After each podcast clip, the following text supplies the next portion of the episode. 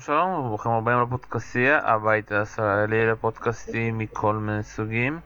אנחנו חוזרים לעולים לרשת ומנסים ככה לסכם את השבוע הראשון, ואיתי כאן ציפי שמילוביץ' הישר מארצות הברית. מה קורה ציפי? היי, מה נשמע? מעולה, אתה יודע, יש לנו הרבה על מה לדבר, ואנחנו כמובן נתחיל עם הגברים. חשבתי מי להתחיל, עם נדל, עם פדרר, אבל אני חושב שאנחנו צריכים להתחיל דווקא עם נדל והיריב שלו קיריוס, שהיום מצליח ככה לצאת בשן ובעין, כמו שאומרים, בשובר שוויון הסופר טייברק, הדבר החדש הזה שנכנס באוסטרליה ובאמת עושה פלאים, במשחק מדהים, אחד הטובים של הטורניר, לא ספק. ואנחנו שוב פעם חוזרים ומדברים על קיריוס. יכול להיות שבאמת כל העניין הזה עכשיו באוסטרליה עם כל השפות קצת מכניס לו איזושהי מחויבות וגורם לו, אתה יודע, למרות הפציעות, למרות שהוא, ראיתי שם איזושהי פציעה ביד וכל הבלגן מסביב, כן בסוף מצליח איכשהו להתרכז ובסוף להגיע למשחק שכולם ציפו מול נדל. מה את חושבת בכלל על כל העניין הזה של קיריוס? אני חושבת שבכל טורניר יש לו משחק או שניים כאלה שנשארים בזיכרון ושנראים לכאורה כמו המשחק שבו הוא סוף סוף התבגר. ואז מגיע משחק מול מישהו שהוא קצת יותר טוב ממנו, ושוב באות כל הנפילות המנטליות הרגילות. אני משוכנעת שהעובדה שהוא משחק בבית משפיעה ונותנת לו מוטיבציה, אבל בסופו של דבר, אתה יודע, אתה עולה למגרש ואתה מה שאתה, אנחנו יודעים בדיוק מה מדובר, כשרון יוצא דופן עם הרבה מאוד שריטות בראש. אבל המשחקים שלו מול נדל הם תמיד מאוד מיוחדים, כי הוא מצליח, יש לו את הכלים באמת למרר לנדל את החיים, והוא גם מצליח פה ושם להיכנס לו לראש, מה שרוב השחקנים האחרים לא יכולים. אז אני אופתע אם זה לא יהיה משחק מאוד מאוד ארוך ומאוד קשה, אבל אני גם מאוד מאוד אופתע אם נדל לא ינצח. כמה דברים לגבי המשחק הזה מול חדשנוב, היה לו שני מאץ' פוינטים גם בסט השלישי, גם ברביעי, הוא לא הצליח, בסט האחרון כבר, בשובר שוויון כבר היה בפיגור 8-7 עם הגשות של חדשנוב, ועדיין איכשהו הצליח שם איזשהו בקין מדהים להפוך את התוצאה, ושוב אני מנסה, אתה יודע, ביום אחר קיריוס כבר היה משתגע, אבל עדיין במשחק הזה הוא כן עשה את השטויות שלו, שזה, אתה יודע, בין הרגליים, קצת דופשוטים, אבל גם בין כל זה הוא גם הצליח מנטלית להישאר, וכבר הבנו שהוא כבר כן משתמש עם פסיכולוג ספורט. אני מנסה להבין, יכול להיות שוב פעם, זה הטורניר שאולי יכניס אותו, או שהוא יורא את נדל וזה ייגמר שם? אנחנו לא יכולים לדעת. המשחק מול נדל מן הסתם יספק תשובות. עד עכשיו זה נראה כמו עוד טורניר רגיל שלו. הוא הרבה פעמים מצליח להגיע לשבוע השני, בדרך עם משחקים שהם מאוד מלהיבים, הוא שחקן מאוד, הוא כיף לראות אותו. אבל המבחנים שלו הם תמיד מגיעים בשלב הזה, והוא בדרך כלל נכשל בהם. אז אנחנו לא יכולים לתאר אותם ולהגיד, אולי בגלל שהוא בבית, ואולי בגלל שהוא עובד עכשיו עם פסיכולוג ספורט, הכל משתנה, כי עוד לא ראינו שום מוכחה שהכל משתנה, או שאפילו משהו משתנה. ניצחונות כאלה של 7-6 במערכה החמישית, היו לו, חזרות מ-2-0, היו לו, הוא שחקן מוכשר מאוד מאוד, אבל לדעת, להגיד שאנחנו רואים פה איזושהי תפנית משנת קריירה, אני חושב שצריך לחכות לפחות עד אחרי המשחק עם נדל. אני אגיד לך את האמת, במשחקים שאני רואה את קיריוס, במיוחד באוסטרליה, אני רואה משהו שונה, אני רואה שוב פעם פחות את הטריקים, פחות את העניין הזה שהוא מחפש להצחיק, מחפש לשחק, ושוב פעם אני חוזר על זה, יש משמעות שהוא משחק בבית, יש משמעות עם כל הבלגן של השפות, והוא באמת יזם שבוע שעבר את המשחק הצדקה, כזה שהם גייסו שם לדעתי מעל 5 מיליון דולר אוסטרלי, או שכזה, כל העניין הזה של האייסים על כל אייס שהוא תורם, זה כן מכניס בו איזשהו אפשר להסביר את זה, מכניס אצלו מחויבות, אפשר להגיד, או איזשהו לויאליטי כזאת, בגלל זה הוא גם נלחם, ועם הקהל, אם שמת לב, אני לא יודע אם את יודעת, שהוא ביקש לשחק במיוחד במגרש הזה, כי זה מגרש יותר, את יודעת, קטן אפשר להגיד, וביתי יותר מהמגרשים הגדולים, וגם במיוחד שכל אחד יכול להיכנס למגרש הזה, מאשר בגדולים, ששם אתה צריך לקנות את הכרטיסים היקרים, כל הדברים האלה מסביב כן גורמים למשהו. יכול להיות. אבל שוב, אם אנחנו רוצים כבר, כמו שאמרתי קודם, אנחנו רוצים להכתיר פה איזשהו שינוי משמעותי או אמיתי או מהותי, צריך לראות אותו מנצח באמת מישהו כמו נדל, עם האווירה הביתית, אני אומר, אתה יודע, המשחק שלו נגד נדל כבר לא יהיה באיזה מגרש קטן ואינטימי, והיריב ממול הוא לא מישהו שמתרגש מקהל, והאש הפנימית שיש בו, היא יכולה להביא אותך עד מקום מסוים, אבל יש דברים מהותיים שצריכים להשתנות, כדי שהוא יוכל לעשות את הצעד הבא. משחק כזה כמו נדל יאפשר לנו לראות אם באמת משהו משתנה באופי של הבחור הזה. כי הכישרון עליו, על הכישרון אין ויכוח. כולם יודעים שאם לאיש היו קצת פחות שריטות, הוא היה טופ 10 באופן קבוע כל הקריירה שלו. טוב, לקבל באמת נראה את התשובות ביום שני, אני כן מרגיש שיש שינוי, משהו ככה לגבי נדל, במיוחד אחרי, אתה יודע, את ההשתתפות שלו ב-ATP קאפ, והעייפות שלו, אפשר להגיד ככה, עם ההפסדים שלו גם לגופן וגם לדנובק, בינתיים רואים שהוא פה, אתה מטייל פה בינתיים, שאלה אם אתה רואה את הטיול הזה ממשיך גם ביום שני. לא, טיול כבר לא, אני חושב שברגע שאתה מגיע לשבוע השני נגמרו הטיולים, אפילו אם אתה נדל, וכמו שנראה הטניס היום, באמת אין יותר טיולים. והיריב שלו כמובן, הוא מישהו שהיסטורית עושה לו בעיות, ודיברנו על כל מה שמלווה את זה. אבל הוא נראה טוב עוד עכשיו, הוא נראה ממש טוב, הוא נראה בריא, הוא נראה רענן, אני לא יודעת מה קרה בטורנירי ההכנה, אבל הוא מגיע לגרנד סלאם, וזה גרנד סלאם, והתנאים טובים לו, אני חושב שהוא אוהב לשחק במזג אוויר כזה, והוא נראה טוב עוד עכשיו, אבל השבוע השני הוא סיפור חדש לגמרי. טוב, באמת יהיה מאוד מעניין לו את העניין הזה של קיריוס, כי זה יכול ללכת או לכאן או לכאן. נכון, אני חושב שאנחנו צריכים לזכור שהוא בא מ5 מערכות קשות וארוכות ומתישות, לא רק פיזית, גם אמוציונלית, ונדל בא מטיול.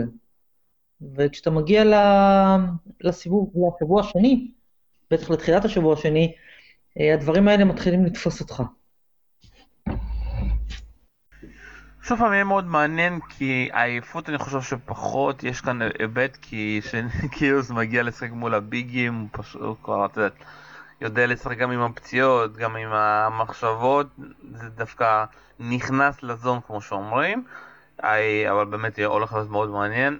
בואו נעבור לפדרר, אתמול התקשה יותר מדי מול מילמן, ואני כבר ראיתי אותו מפסיד שם, ואיך שהוא עשה שם אודיני, ושאנחנו ככה חוזרים למילמן הזה, הבן אדם הזה פשוט אוהב לעשות חיים קשים לפדרר, הוא ניצח אותו כבר ביוס אופן לפני 2 שנים, והפעם לדעתי המשחק שונה לגמרי, שמילמן פשוט הבין שהוא צריך פשוט להיות אגרסיבי ולתקוף ולא להחטיא, וזה באמת עמד לו, כך עבד לו, וכמו שפדרר אמר בסוף, היה לי מאוד מזל, אני כבר תכננתי להגיד לחשוב מה אני הולך להגיד במסיבת עיתונאים, ושם הוא עשה את זה, זה העניין הזה של 8-5 שם, שהיה בפיגור, גם שהוא מפסיד, גם שהוא מנצח, במיוחד שהוא מנצח, שם זה מראה למה יש לו 20, שם אנחנו רואים למה הוא אחד הגדולים בעולם, שם זה מראה למה עדיין יש לו את התאבון,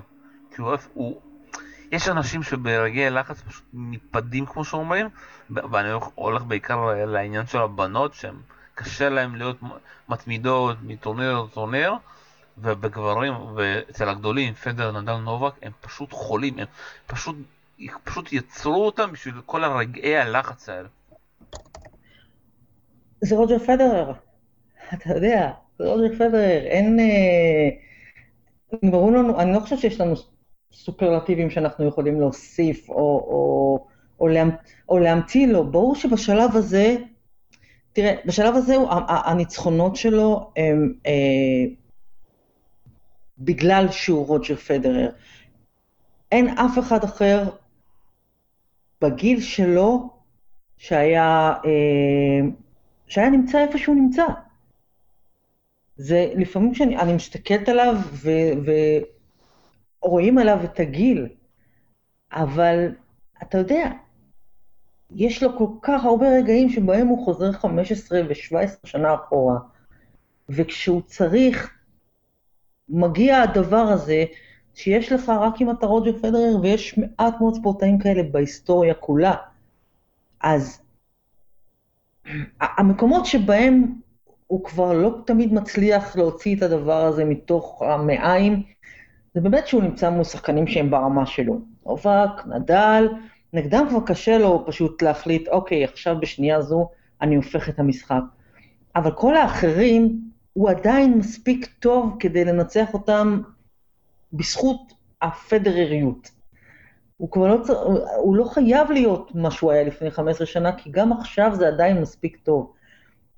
ובכל פעם שאני רואה אותו, אתה יודע, הוא לא, בשלישייה הפותחת, אני טים נדל בפער גדול, אבל בכל פעם שאני רואה פדרר, הנשימה נעתקת, כי אתה מביט בגדולה שהיא נדירה, אז הוא מגיע למשחקים מול שחקנים כאלה, שאתה יודע, לפני 10 שנים הוא היה מאבד 3 משחקונים בכל המשחק נגד חבר'ה האלה, והיום הוא נגרר ל4 ו5 מערכות, והוא צריך לחזור מפיגורים, וזה הרבה הרבה הרבה יותר קשה, אבל עדיין הרוג'ר פדרר הזה מספיק. אני לא יודעת עד כמה זה, אני לא יודעת אם הוא יכול לזכות בטורניר הזה, וכשהוא אמר, כבר התחלתי לחשוב על מה אני אגיד במסיבת עיתונאים, אני חשבתי על זה שהוא יגיד, זהו זה, אני לא יודעת אם הוא יהיה פה בשנה הבאה. אבל כל עוד הוא עדיין כאן, ובניגוד לכל מיני גדולים בעבר, הדעיכה של פדרר היא לא מעציבה. אתה יודע, אתה לא רואה, אתה לא משתכל ואתה אומר, יאללה, למה הוא מושך את זה? זה לא, הוא עדיין משחק, הוא עדיין אחד מהטובים בעולם. ובכל טורניר כזה, ההערכה שלי אליו רק גדלה יותר ויותר, זה פשוט מדהים. מצד שני, הוא פדרר, ואני כן הייתי שמחה אם הוא היה פשוט מסיים השנה. אני עוזב עכשיו, ואתם לא תראו אותי דואך. אני חושב שיש איזשהו אישו בטוקיו מסוים, אתה יודע, עם כל החוזה שלו, עם יוניק לו, כי זה כאילו, אתה יודע, החוזה היה במיוחד כדי שהוא יבוא וישחק בטוקיו, והשאלה מה, אתה יודע, איך הוא ירצה שיזכרו אותו, הוא ירצה שיזכרו אותו שהוא בטופ, או שהוא ירצה להגיע לנקודה כזאת שכבר היה לו מאוד קשה. בינתיים לא שקשה לו, אני יכול, לדעתי הוא יכול להמשיך גם עוד שנה, עוד שנתיים, עוד 3. כן, בוודאי, הוא תופעה מטורף, זה פשוט לא יאומן, זה לא יכול להיות שהוא עדיין נע ככה על המגרש, ועדיין כל כך מהיר מחשבה, וזה פשוט, זה מדהים, זה מדהים, אני משווה אותו, היחידי שאני יכולה להשוות זה לברון ג'יימס. אנשים שנמצאים בגילאים האלה ונמצאים 15, 17, 20 שנה הכי טובים בעולם, והם עדיין שם, זה תופעות שהן, אתה רואה, באמת פעם בדור. ופדרר נמצא שם, ההבדל הוא שזה ענף אישי, והוא יכול להמשיך להתרוצץ עוד שנה, 2, 3, אבל בכל שנה כזו אפילו הוא, אתה יודע, הוא יהיה קצת פחות טוב, ואני רוצה לראות אותו הולך כשהוא אחד משלושת, חמשת הטובים בעולם, לא כשהוא מקום 12. מאוד מעניין. אבל זה רק אני לא אומרת לרוג'ר פדרר מתי לפרוש. גם אני לא.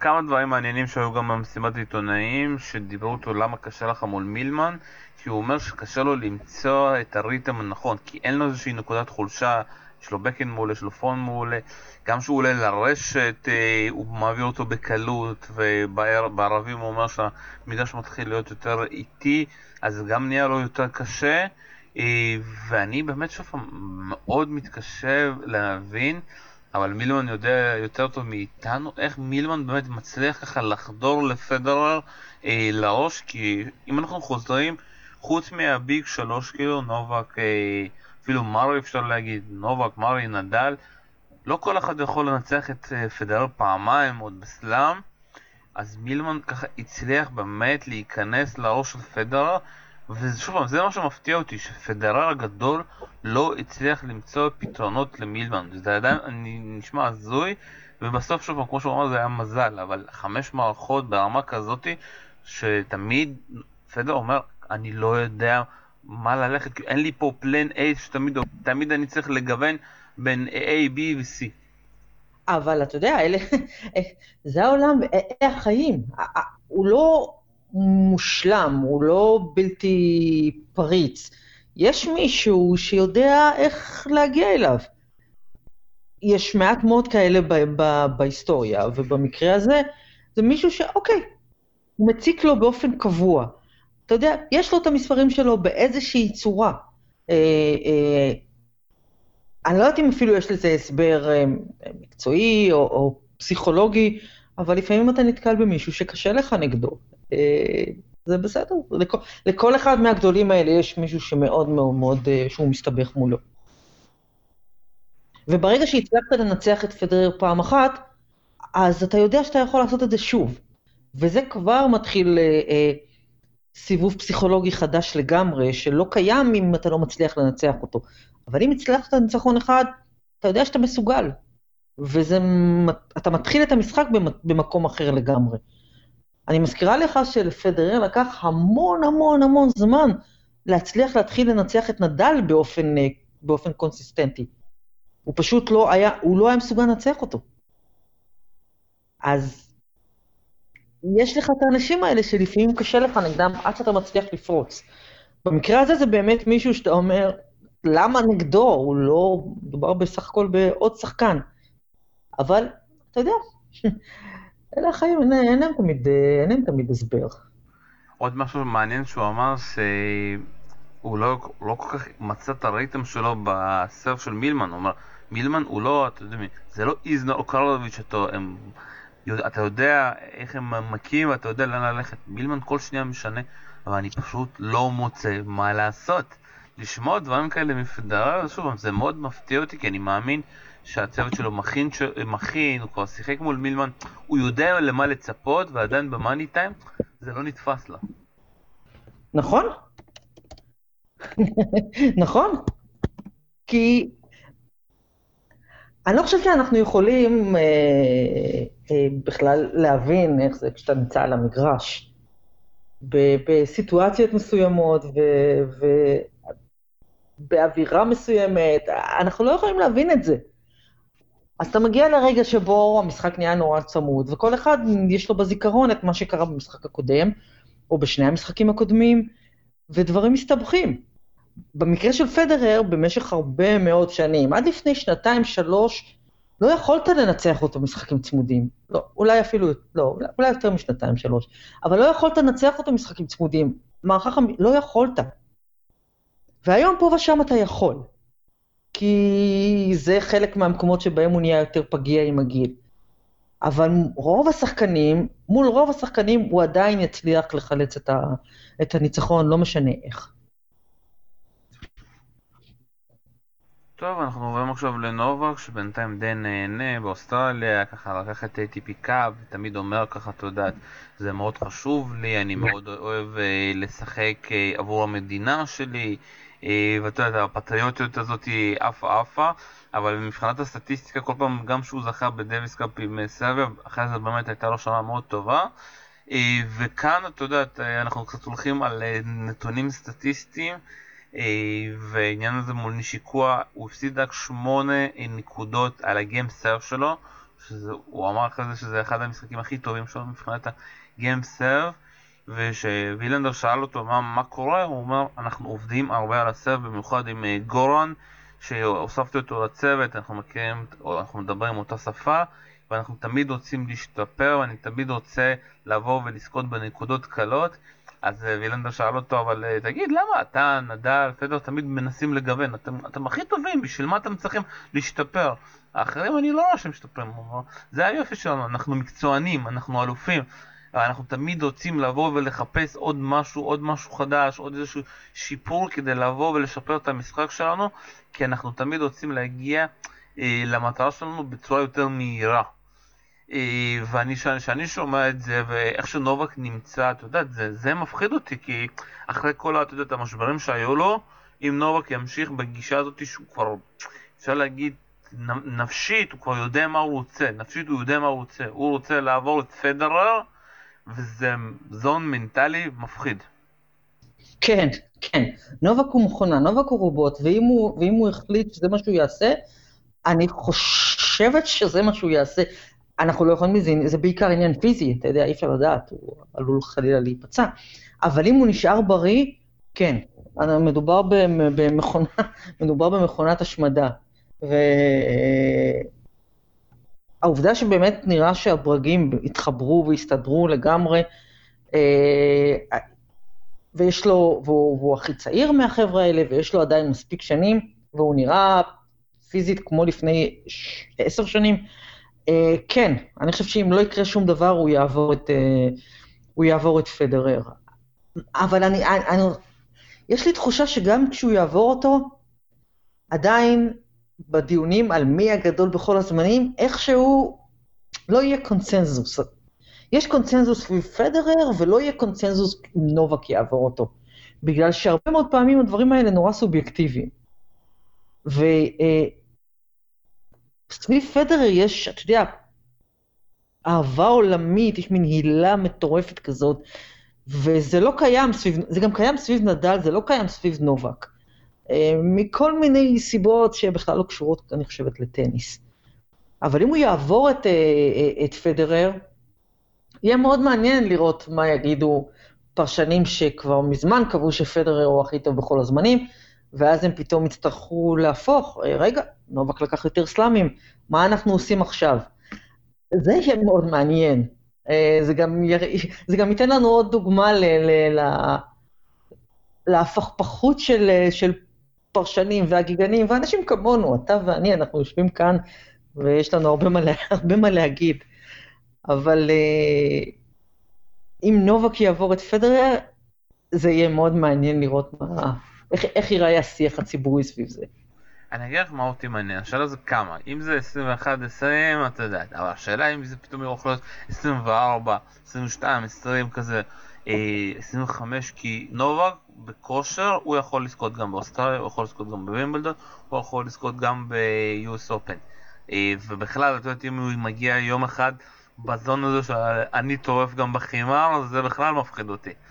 כי בינתיים, כי שוב, השנה שעברה באופן מפתיע, הוא לא הגיע טוב לעונת החימר, אף אחד לא הבין למה, ובאמת היה לו הפסד מרזב, תנאים, לא תנאים, ונובק כן יכול להחליט יום אחד שפתאום בא לו על החימר, כי הוא טוב על החימר, הבעיה שלו בחימר שהוא צריך גם לנצח את טים, גם את נדל, פתאום עכשיו מדוודב מגיע, ומדוודב פתאום יכול להיות גם קרצייה על החימר, אז האתגר בחימר יותר קשה, ונובק אוהב אתגרים. נכון. האתגר בחמר, כן, האתגר בחמר יותר קשה, הוא בטח כל עוד נדל בסביבה.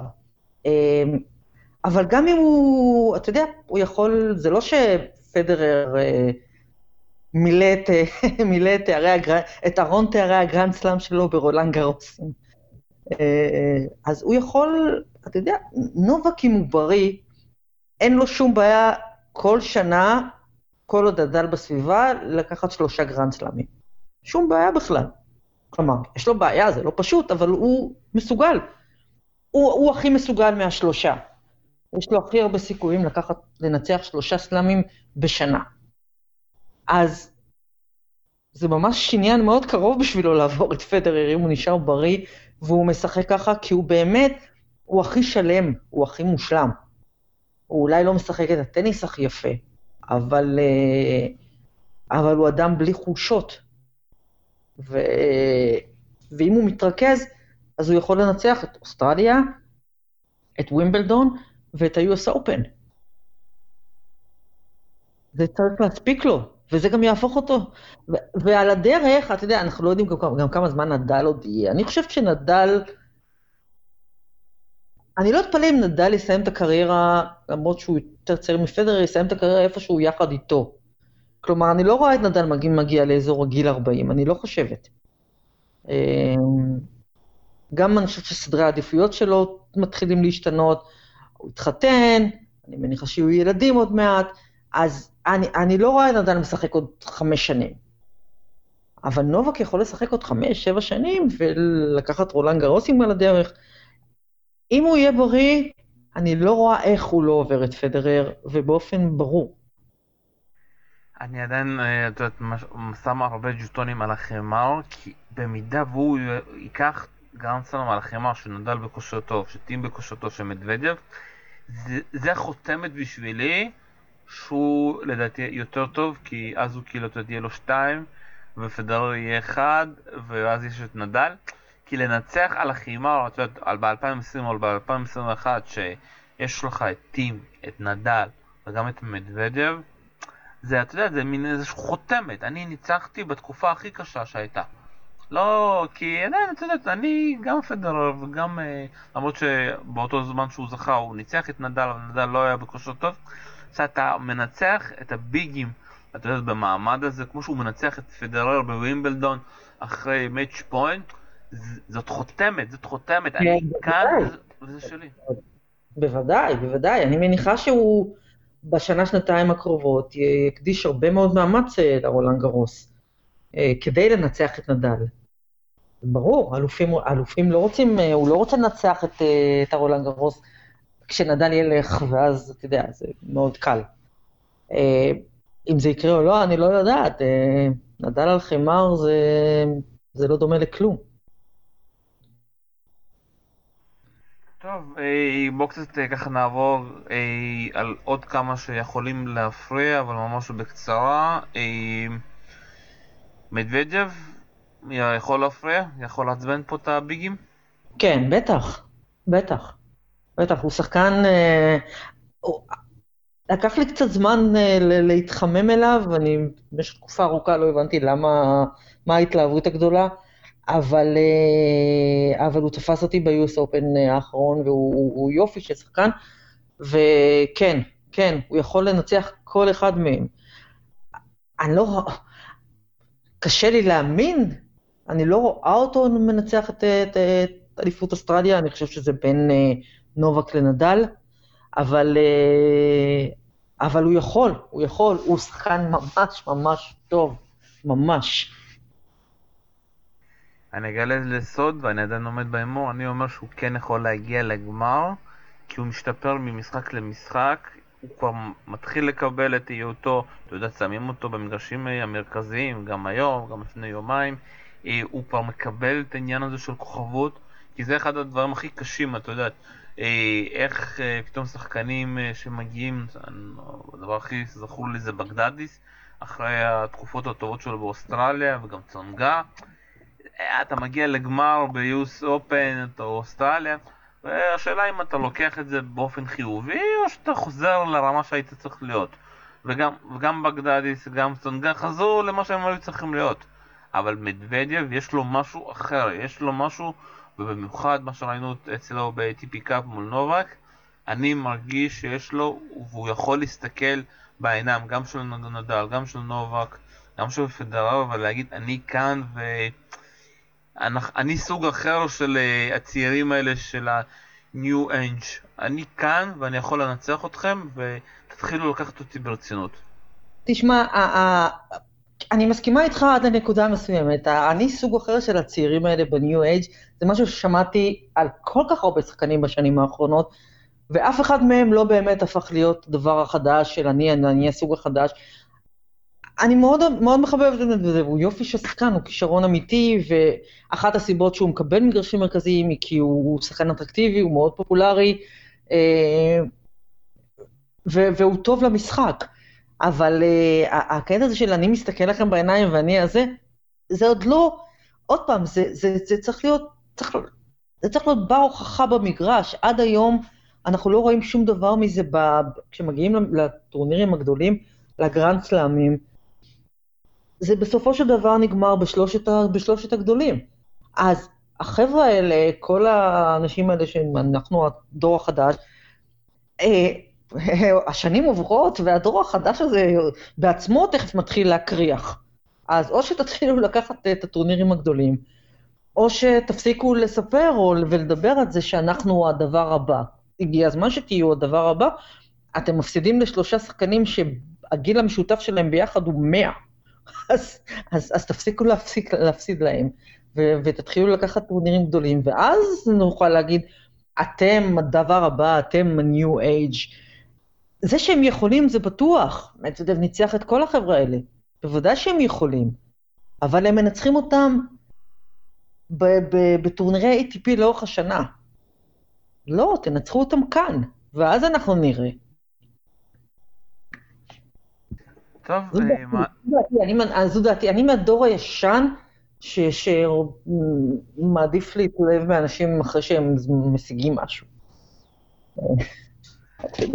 מעניין, אני שוב מרגיש שיש לו משהו אחר, ואנחנו נראה ונחיה. עוד משהו מעניין ככה ששמת לב אצל הגברים, או חוץ מהם אין על מה לדבר? לא, אני תמיד, כל עוד החבר'ה האלה, שלושת האנשים האלה נמצאים למעלה, אלה האנשים שאני מתרגשת בהם, עדיין כשהם על המגרש, אתה רואה את ההבדל, אתה רואה את ההבדל בין שלושתם לכל האחרים, בכל דבר, מההתנהלות שלהם ועד התורה שבה הם משחקים את המשחק. זה פשוט משהו אחר, זה משהו שאתה מקבל אחרי שאתה עובר המון שנים של גדולה אמיתית. וכל עוד הם כאן, אז אף אחד מהצעירים האלה לא תופס אותי כמו 360. טוב, אז זה החלק של הגברים, ואנחנו קצת נדבר בטח יותר קצר על הנשים, אז כל מי שלא רוצה לשמוע ולא מעניין את הנשים, יכול ככה לסיים את הפודקאסט עכשיו. ואני לא, את יודעת, המצב... אני חייבת להגיד לך שזה באמת הרבה פחות מעניין, כי... קודם כל באמת סוף, מה זה סוף סוף? אני חושבת שאנחנו צריכים להשלים עם סיום עידן סרינה וויליאמס. ומהדור הצעיר, או מאלה שאמורות להחליף אותה, אתה יודע, זה לא מקרי שיש כזו התלהבות מקוקו. זה לא מקרי, כי אין כל כך... יש המון שחקניות שהן שחקניות טובות, הן שחקניות של המאה ה-21, זה כבר טניס אחר, זה שחקניות חזקות, הן חובטות מצוין, הן מגיעות לכל כדור, הן חזקות מנטלית, הן מוכשרות, אבל תצביע לי על מישהי שיש בה ייחוד, קסם כזה שתופס אותך, ואין. ובגלל זה קוקו יש סביבה כזו היסטריה, גם בגלל הגיל שלה, אבל גם בגלל שהיא באמת נראית כמו משהו אחר. והאחרות, כולי לא סקה, הן כולן שחקניות נורא טובות, אבל אתה יודע, אני חושבת שהתקופה הזו, טניס הנשים, הולך לכמה שנים של תקופת מעבר שהיא מתבקשת, משלטון סרנה, ועד נגיד מישהי כמו קוקו תהפוך להיות מספר אחת בעולם, שזה שאלה של זמן אני חושבת, אבל זה תהיה איזושהי תקופת מעבר, ונצטרך לעבור אותה. שוב, יש לי הרבה בעיות עם מה שקורה, אבל אתה יודע, אני גם מאמין שפדרר נדל ונובק יפרשו גם, אנחנו נראה כזה 10 שנים שכונות, מה שהולך עכשיו בנשים, כי לפני זה, אתה יודע, דווקא הסבב הנשים היה יותר מעניין, עם מורסמון, נין, קלייספרס, נשאר פורס, סאפי. היו הרבה שנים שסבב הנשים היה באמת מאוד מאוד מעניין, באמת כי לקח זמן עד שבתקופת המעבר בין הדור הקודם, אפילו ימי, ימי אגסי וסמפרס, ואז הייתה איזו תקופה שכונה למדי, עד שנוצרה היריבות הזאת בין פדרר לנדל, וגם בתחילת היריבות הזו, חוץ מהם לא היה הרבה. היה נדל נגד פדרר, וכל מה שהיה אחרי זה, היה מאוד לא מעניין. ואז נובק הצטרף, והכל נראה אחרת. ואני חושבת שאנשים הולכות עכשיו לתקופה כזו, אבל זה די טבעי אני מניחה, אחרי שמסתיים שלטון כזה, של שחקנית כל כך גדולה, שמסיימת את דרכה, היא ואחותה, עם שתיהן, זה הסוף. אז זה עולם חדש, ואולי זה העולם של קוקו. אני רוצה קצת להגיד כמה מילים על סרינה, לדעתי זה אחד ההפסדים המפתיעים שלה, במיוחד לשחקנית, כי אתה יודע, תמיד שהיא מפסידה בסלאמים, תמיד פציעה או יום רע, משהו בעייתי, הפעם היא הגיעה עם תואר באוקלנד, היא הגיעה, הייתה טובה ממש במשחקים הראשונים, וזאת שחקנית שהיא ניצחה אותו 6-0-6-1 רק לפני ביוס אופן, והפעם וואנג הזאת הגיעה מוכנה, כן, זאת עמדה ברלים הארוכים, ואחרי זה היא אמרה שהיא התכוננה, 3 שעות הייתה ביום על המגרש, הייתה הכנה מאוד קשה, כמו שעשים, יודעים, זאת, כאילו שזה מלחמה, וסרינה דווקא, אתה יודעת, בטניס הזה של זמן, עוצמה אפשר להגיד, ומשהו שאת יודעת, פדרר כאילו מתקשר שזה ב5 מערכות, שם היא נפלה. וזה מפתיע אותי, כאילו סרינה נופלת. זה לא הפתיע אותי בכלל. אני חושבת שיש דברים שאי אפשר להיאבק בהם. ובמקרה של סרינה זה באמת גיל ויכולת פיזית, מצב פיזית וכושר גופני של בשלב מסוים, כשאתה מגיע המשחקים שהיא מפסידה, הם בדרך כלל, אני לא חושב, זה לא בגלל פציעה, בשנים האחרונות המשחקים שהיא הפסידה בגמרי גרנד סלאם, זה כי משום מה באופן מאוד מפתיע לא הצליחה לעמוד מנטלית, בלחץ הזה של אני צריכה עוד תואר אחד, אבל המשחקים שהיא מפסידה במהלך השנה, הם בדרך כלל משחקים שבהם היא מוצאת את עצמה במשחק ארוך, וזה יותר ויותר קשה לה. אלה החיים, אני לא חושבת שהיא יכולה להיאבק בזה. אני גם לא חושבת שזו בעיה גדולה, אני גם לא חושבת שזה טרגי, זה לא עצוב. אלה החיים, והיא פשוט לא יכולה. הבנות האלה צעירות מנה בהרבה. אף אחת מהן לא עברה 20% ממה שהגוף של סרינה עבר. לאורך כל השנים, אני כבר לא מדברת על העובדה שקשה מאוד לחזור אחרי הלידה שהיא עברה. הפציעות שהיא עברה בחיים זה הרי מטורף, הבחורה הזו כמעט מתה פעם, בלי שום קשר להיריון, עוד לפני זה. הגוף שלה עבר, היא העבירה את הגוף שלה עינויים ויסורים במשך 20 שנה, ואני חושבת שבשלב הזה היא לא יכולה לחזור מזה.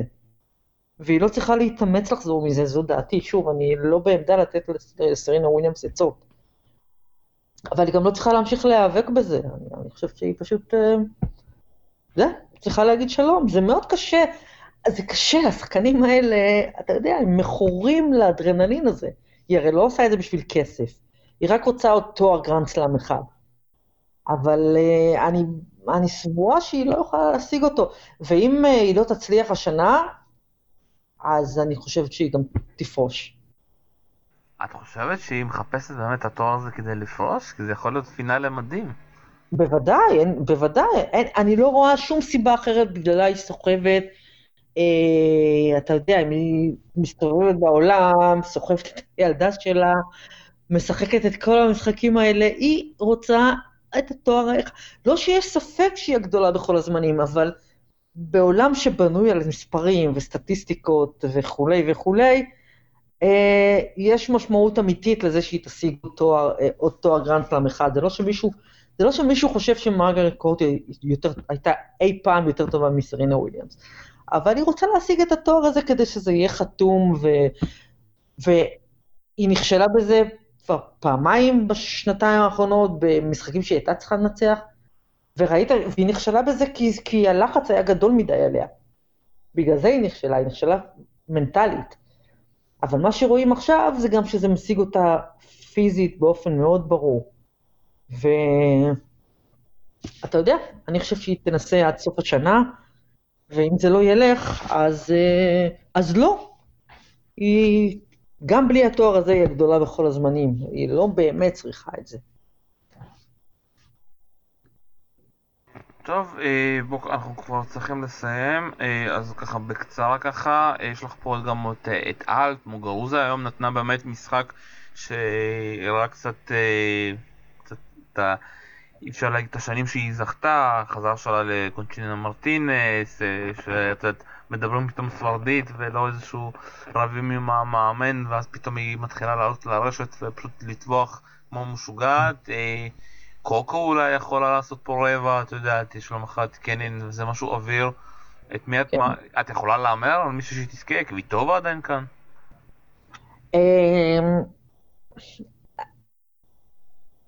בראש אני הולכת עם ברטי, היא פשוט הכי טובה היום, והיא משחקת בבית, זו הבחירה ההגיונית. הלוואי שזאת תהיה קוקו, אני חושב שאנחנו צריכים סיפור סינדרלה כזה, אבל לא, אני הולכת עם ברטי, אני חושב שזו הבחירה ההגיונית במקרה הזה. בינתיים ברתי עומדת בצורה מאוד יפה מבחינת כל הלחץ האוסטרלי, אבל אני אלך איתך דווקא הפוך על הפוך. את יודעת מה הולך עכשיו עם קוקו? יש את הפסטיבל הזה שכולם רוצים שהיא תצליח, ויש את הפסטיבל הזה, מה? בת 15? מה את רוצה להראות לנו את הסבב אנשים? מה יקרה אם תקחי עכשיו? מה אנחנו נגיד שכל הסבב הזה פח? איפה את? זה לא צריך לעניין אותה. קודם כל הסבב הזה פח. דבר שני, זה באמת, זה לא צריך להטריד אותה. זה לא צריך להטריד אותה. בין כמה היה נדל כשהוא לקח את הרולנד גארוס פעם ראשונה? 17? היא יכולה לקחת, היא יכולה לנצח. אני לא חושבת שהיא תנצח, אני חושבת שהיא עדיין צריכה עוד טיפונת, אבל גם היא תזכה. עוד כמה היו, בת כמה הייתה, היו סרינה וונוס כשהם התחילו לשלוט אני לא רואה,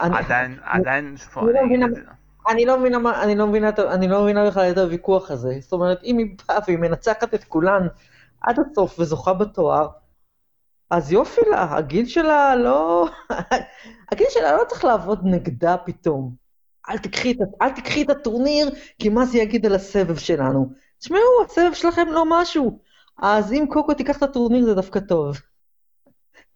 אני דווקא כן כזה, אתה יודע, אני כזה, כל פעם שהיא מנצחת, בהתחלה זה היה קוריוז יפה, אתה יודע, במימלדון, אחרי זה ביוס אופן, זה גם, ואז עושה כבה, ואמרה לה, אוי, אני מורידה אותך לרצפה, הפעם היא מנצחת עושה כבה, והיא משתפרת, אתה יודע, יש לה כבר ניסיון, כבר שיחקה בשני סלאמים, ואתה יודע, היא פתאום יכולה לעבור מחלת קנין, ותגיע לרבע הגמר, וכן, שוב, אני מרגיש קצת זילות בענף, כאילו, למה פתאום שמגיעה מישהי בת 15 בלי שום ניסיון, וככה מנצחת בנות שהן כבר 10-20 שנה בסרט?